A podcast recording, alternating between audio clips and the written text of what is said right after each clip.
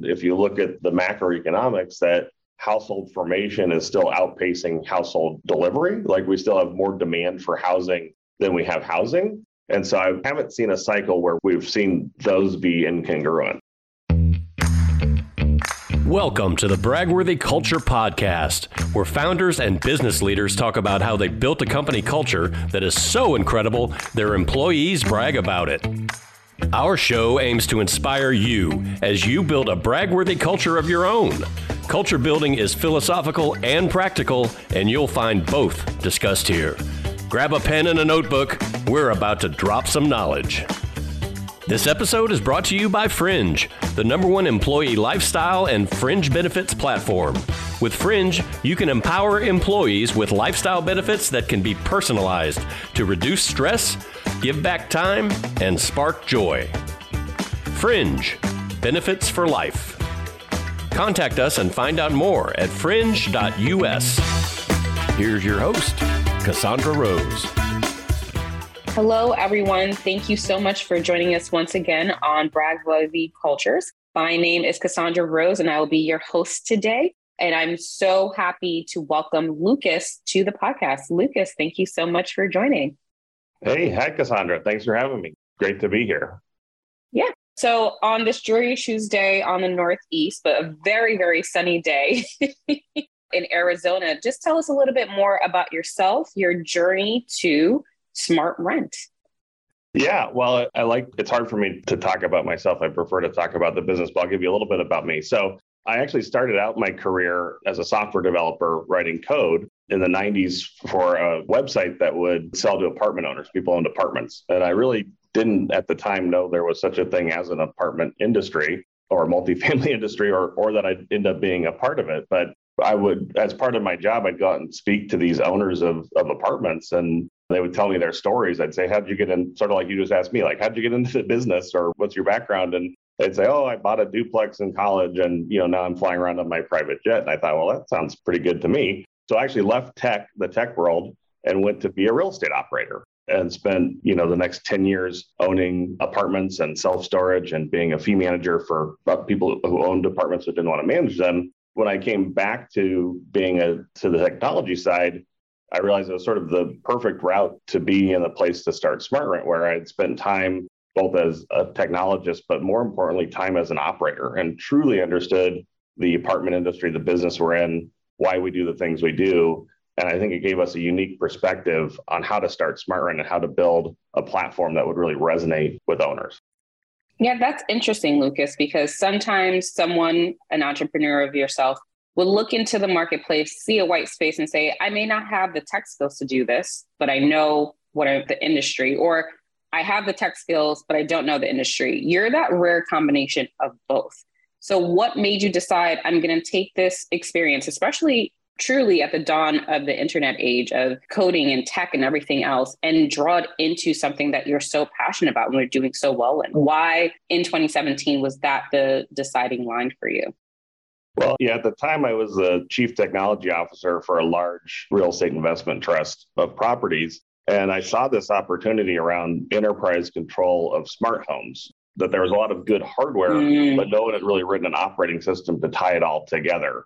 And that in your own home, that can be fine, a little frustrating, but fine. But eh, if you think about trying to have thousands of different hardware devices and no operating system, it, it falls apart quickly. And so Actually, before 2017, I'd spent more than two years talking to what are now my competitors at SmartRent and saying, why don't you do this? You know, they were pitching us and saying, here's our platform. And I was trying to tell them what they were missing. And I think we finally reached a point where I just got so frustrated that there was no one building the platform the right way that we just sort of felt like, well, I guess we're going to have to go do this ourselves.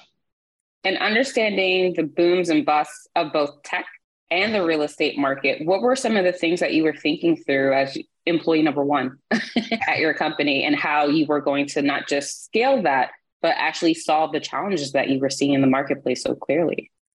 That's a good question. I think we spent a really long time developing the platform before we released it because we felt like the competitive set had a lot of platforms that were partially completed and missing mm-hmm. pieces. And we didn't want to come to market with sort of the fifth version of a pretty good platform that had some holes in it. And I think we knew that to get credibility, because a lot of apartment owners, including myself as a CTO, had tried some of these other companies and been frustrated. So we knew that to have durability and to be able to scale, we had to come out with a, a much more mature product than you might think for your first your first version. In the product management world, we talk about it MVP, a minimally viable product. And it was like, we can't come to market with an MVP. That's where most people start, as they say, I've right. got a, a grand plan, but I'm, I'm going to show you this piece of it first and get you going. And we actually spent a lot of time making sure we didn't do that. And I think that gave us early on credibility because we were a very small, very young company, and there were other competitors that had more time, but we clearly demonstrated a more robust platform. And I think that gave us some early credibility, and that leads to durability credibility to durability. I think that should be on a t-shirt. Feel free to put it on the back of your swag moving forward. So just thinking through that, because what I'm really excited about your company is that thinking even the internet of things, right? Like you're creating something that actually leads us into the future of how people will just live, how people will adopt into their living situations from something that sounds sometimes scary to other people. And I think other entrepreneurs or startups that are listening in to this episode, particularly, probably have the question well, how do you explain something that, again, just comes so naturally to you? How do you get curious about something? And then when you're solving the problem, how do you convince others of that credibility that you bring to the marketplace?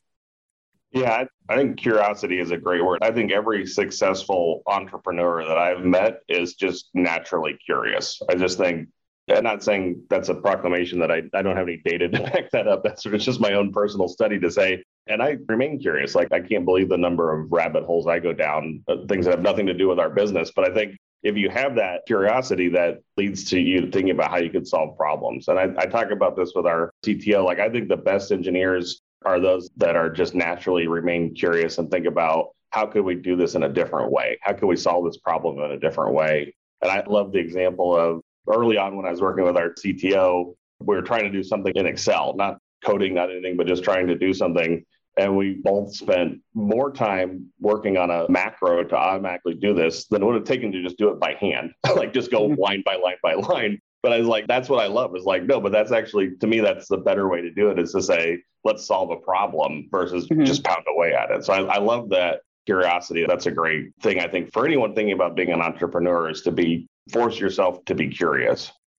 Force yourself to be curious. And so with that curiosity, you got your MVP out. That was above and beyond what most MVPs are. You started getting your first few clients. How did you start selecting the people to share your vision? Those you would trust as the first five, 10, 15 at your company?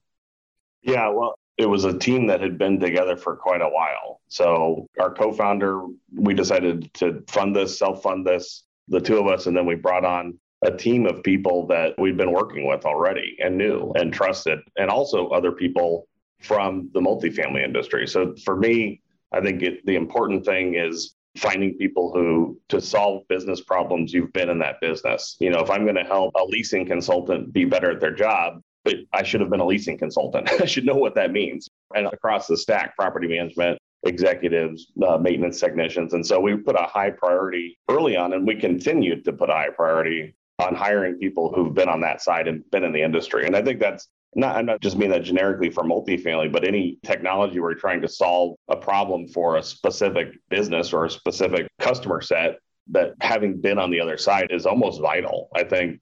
So that's where we started. We said, like, we're going to bring in people that we've worked with that we know and who we know their background. And by the way, every one of the things I'm most excited about is every one of those people is still with us today that we really have. We're going on coming over a decade of working with this team. That's impressive because those first few employees really set the foundation of the culture, of how you are able to scale the organization. So, what would you say has been a highlight of that? What has been outside of being able to retain so many of that original set of people? What have what do you say has been the highlight of being able to continue to grow a culture that's meaningful and add in benefits that actually support that growth?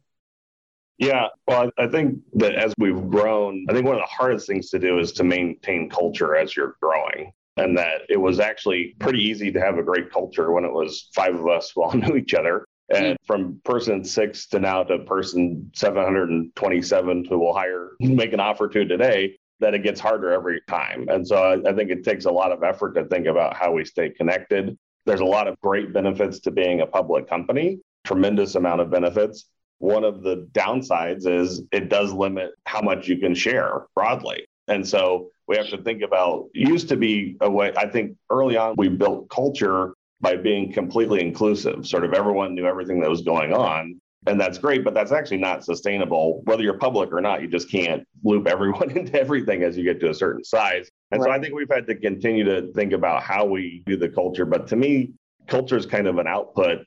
You can't really focus on building culture. I've never felt that you can build culture. I think you can do a lot of different things, and the output is you have a good culture. And so we've tried to think about well, if we can't do all get together and have a potluck in the kitchen and talk about what's going on, what can we do? And to maintain that, a lot of what we've done is, is I think two things. It falls into two categories. One is I think the word for my executive team and myself that I like to say is humble. You know, that we're all people who come from backgrounds where we worked hard to get to where we are. We sort of came from not much, and now we're maybe one step above not much. Not to anything where we want to be yet, but, but we're getting there. And, and that anyone, we have an executive staff meeting coming up, and that I love the fact that any one of those people could leave that meeting and go to an apartment unit and do an installation of our product. That we've always maintained that sort of player coach mentality. I spend a lot of my time with customers and out on the road. Our CTO, who I refer to, still writes code, even though we've got over 100 engineers now. Uh, so I think that's part of how you build credibility and culture is by being able to do it and being upfront about it. And then the other thing is we've always tried to go above and beyond with our benefits package and just make sure that people, I think that's how, as an employer, you can tell people I do care about you and, and think about you. So, for one example, is we provide, we cover the cost 100% of healthcare for every employee and all of their dependents so that, and it's a big expense to the company every year. It gets harder and harder for me to convince the board of how important it is. But I think it, to me, that goes a long way in actually saying I could get on a call every month and say, I value you and I think you're great and thank you for all you do. Or we also say, but also let's take something stressful like healthcare and make that not a problem for you. I love what you said about how you can continue to add in inclusion into your organization without necessarily having to share all the information. Like you said, as a public company, there's just certain things that even if you would want to, you couldn't share with your company. Yeah. So if you could share with me some of the things that you're doing to keep that inclusion. And I think one component that you illustrated beautifully was that your CTO is still coding, that yeah. no one is above the work that they're supposed to be doing or that they actually have direct reports to do. So what other ways yeah. are you walking that example? Yeah, I'm a big actions are louder than words kind of person. And so it's a lot of that kind of stuff. But I think we've had to morph into doing, we used to just do sort of more casual stuff. And now it's more prescriptive of how and when we share information, but also trying to make it still feel personal and real. And so we do these video updates where out where myself and the team will get, get do do a recorded video and then share it with the whole company. And so we can control the content and control the message but it's not scripted. It's not reading off a teleprompter. So it still feels natural. It feels kind of like we're talking. We're, we do town halls now. We've gone to a town hall where we can do that. I think one of the byproducts of COVID is this. We're now doing a lot of this on Zoom as we're talking today. And mm-hmm. I think that used to feel more impersonal to me anyway. I think that pre COVID, it didn't feel as good as in person. And now I think we've all become really used to it. And so I think that's helped us maintain a sort of a personalized culture because we can get 600 people onto a video call and, and still have that feeling for it. And I also would say I think it's a work in progress. We spend a lot of time thinking about how could we be better at this? How could we do more around communication, around personalization? I don't think we necessarily say we've cracked the code. I think you never crack the code. It's ongoing and something you just have to keep focusing on. Yeah, and and just to make a correction, you said 600 people. You have 727 as of today when that offer goes out. So yes, you're getting that many people onto Zoom. But it not, it not does... everyone joins the calls, so sure. that's the delta. There is, uh, you know, I can't. I'll be happy when we get everyone on the same call. Okay, call me that day. I'll uh, send you some a gift card or some fringe points for sure. So, curious to go back to your point around COVID, right? We're now year three into this. Hopefully, we're moving into a post pandemic world where we'll have to live alongside it, but hopefully, it'll be yeah. more like the flu. But I'm sure that was a dip especially to your business. People didn't know what they were going to do next. And even if the next set of entrepreneurs and startups don't have a global pandemic to deal with, there will be times at your organization where there mm-hmm. are no easy answers, where you're not sure how your 12 to 18 month or you know several years runway will be affected. How did you think about it as a founder? How did you think about it for your employees? What were the things that held you through that time to get to this other side?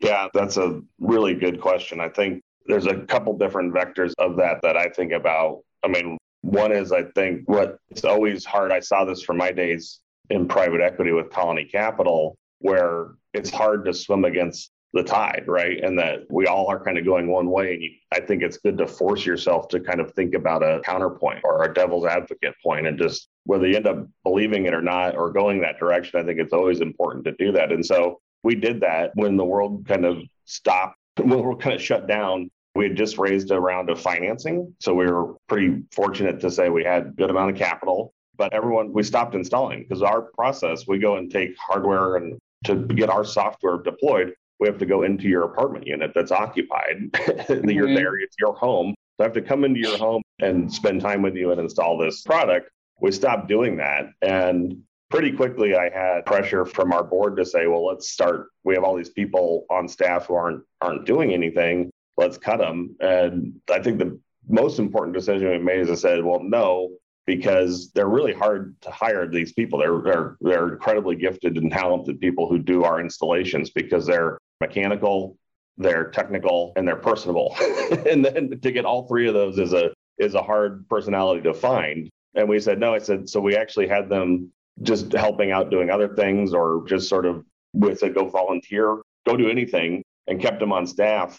And it was really only six weeks where we weren't working. And so mm-hmm. if we had done the rash move and said, yeah, shed this cost and hunker down, we wouldn't have been able to restart. It would have taken us much longer to recover. Whereas six weeks of sort of lower productivity was pretty easy to absorb in the grand scheme of things. And when we could start going again and with new protocols of masks and UV wands and sanitizer, but we started the engine again, we were able to get, get going again right away. And so I think that was an important, good decision that we made to sort of hold the line and wait it out.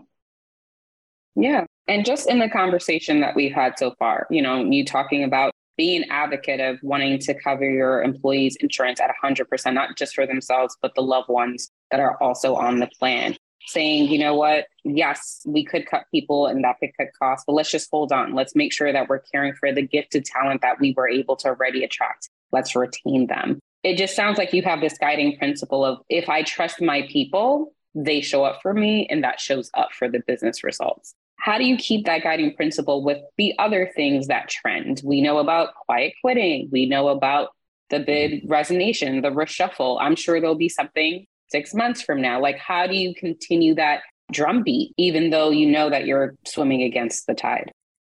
Yeah, I think it's not a it's an overused word, but I'll use it anyway, which is just it's at some level it's it's just faith that I don't know what I don't know. I don't know what the is ahead of us. But I know if I do the right thing today and make the right decision and follow your instincts, that it'll be okay. And that to me is an expression of faith without trying to make this religious, but just saying that I know make the good decisions, it'll be okay. And I think it's not always the easy decision, by the way, because we've also now implemented where I want people back in the office. And I don't think we're as productive working from home. That's not a popular thing to say, right? Like everyone's talking about work from anywhere and all this stuff. I don't believe it's going to be effective, or I don't think it's going to be a long term. I may be completely wrong, but I would say I feel like we do much better work together as a team in person. And that I actually think the work life balance gets too marred working from home. I don't believe, and this is speaking from my personal experience of working at home, that I, I didn't like it. You know, that it was, I think we're already with our smartphones and our laptops, we're already super connected to an office in a way we've never been, or to work, I mm-hmm. should say, not to the office. And I like the idea of saying, well, let's be at work and be in the office, and then let's not be in the office. Not to say we completely disengage, but at least we're doing something else. So I think some of it is not always just following the popular or following the trends, but really thinking about objectively, are we getting the result we think we're getting by putting this policy or putting this in place?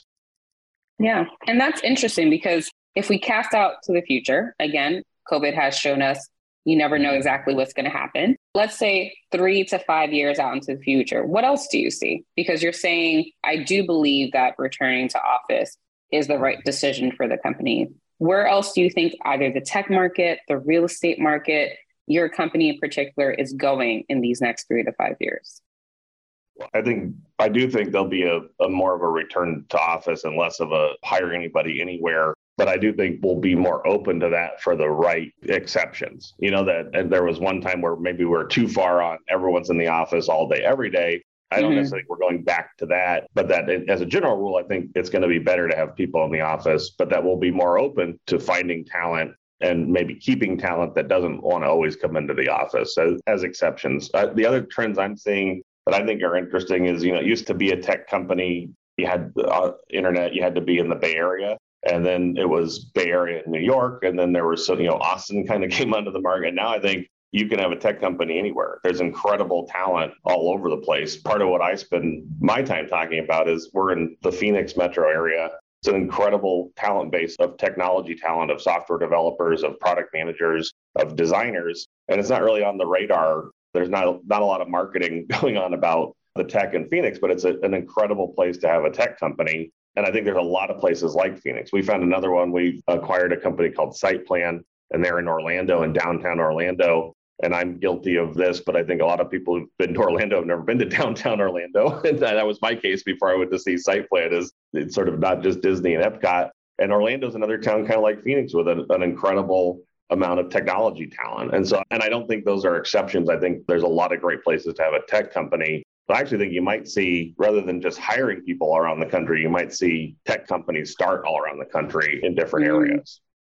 And what would you say around real estate? What can we expect to see? What's a trend that's coming up for you? real estate is a beautifully predictable cyclical business, like most businesses. The only thing you can't know is exactly when we're starting to move from one cycle to another. But so I think we've had over 10 years of really strong rent growth on the rental side and on the for sale, strong home price appreciation and prices going up. I think you're going to see us. We're already moving into that with the Fed raising rates. You've seen the the for sale housing market really stall out, and I think you'll see rents start to flatten and maybe even retreat a little bit. But they've been they've just been growing so fast that it just feels like that needs to happen. In some ways, it almost is. It, people are ready for it, expecting it. It's almost been like, where when is this going to happen? And so I think you'll see a period now of, of contraction but the uncertainty for me is around if you look at the macroeconomics that household formation is still outpacing household delivery. Like we still have more demand for housing than we have housing. And so I haven't seen a cycle where we've seen those be incongruent. So it's going to be interesting to see. I'm hoping and being optimistic that because of that, it mutes the dip, that we have a flattening more than a dip. But boy, if I knew the answer to that, I wouldn't be talking to you today. I would be on my island. so, but it's definitely going to be choppy and uncertain. For I think that we can all agree on that. We don't really know what the next few years are going to be like, and it could go either way. Yeah, I can definitely see that both in my own portfolio and in mm-hmm. just trying to what you said beautifully predict the market. so, as we wind down, just a few last questions for you knowing all that you know now, your extensive experience in the tech world, in the real estate world, what would you whisper back to Lucas when he was getting started? What big major lesson have you learned during this time of getting from zero to over 700 employees, going public, all of these things? What's the one thing you would have told yourself? Well, that's I've been asked that before and I still don't feel like I have a great answer it's a really good question, but it actually it sends me down a loop of thinking about because I think there's a lot of things I, I could have said, but I think I probably would have said to myself, why did you wait so long to do this? This was I knew years before we made the decision to do this that we should be doing this. And that that to me is we could have been a lot farther along. And so I think that's interesting, hopefully for other people thinking about doing something, is I thought about it way too long and should have just jumped in hmm. earlier. That's sound advice. And then on the other side of that spectrum, I think most people don't realize how lucky they are to work alongside a founder of a company when we think about these other giants like Colgate or Pfizer. These are family names. These are companies that were started by someone who had a hope, a dream, and a prayer and went and started something. So when you're no longer part of the organization, either because you're on your island because you did your predictions correctly, or for whatever reason, what is the legacy that you want future employees at your organization to know about you? I think now that's a new one. So thank you. That's a really cool question. I haven't actually thought about that. I think I've been so down in the weeds just trying to build it that I haven't come up and thought about that. But I would think that for me, it comes back to I want would want people to know not just myself, but everyone who was a part of this early organization, how humble we are and how grateful we are for the opportunity. And that it is a lot of things went right, both that we planned and that we had no part in at all to get to where we are. And so just to be open to the and humble about we got here partly by hard work and partly by things going our way or luck, if you want to call it that, and that we never took it for granted. That we really truly feel blessed to be where we are. And I think we're in the early innings of where we're going, but already it's been an incredibly blessed journey. Yeah. And for me, that's a, a great way to end our conversation. So, Lucas, if people are interested in learning more about your organization, learning more about how you're doing return to office because a lot of people are on that fence. So, learning more about that or anything else, how can they get in contact with you? What's the best way to reach out? Well, I'm pretty easy to find on LinkedIn, of course, the ubiquitous directory of business. And then also, of course, Lucas, L U C A S, at smartrent.com. Easy to find me. And I love to hear from people. So, if I could be helpful to anyone out there, let me know. Really appreciate your time, your insights, and again, if you make it to that island, which at this rate I think you might, don't forget the other people whose podcast you were on. Just kind of a reminder out there.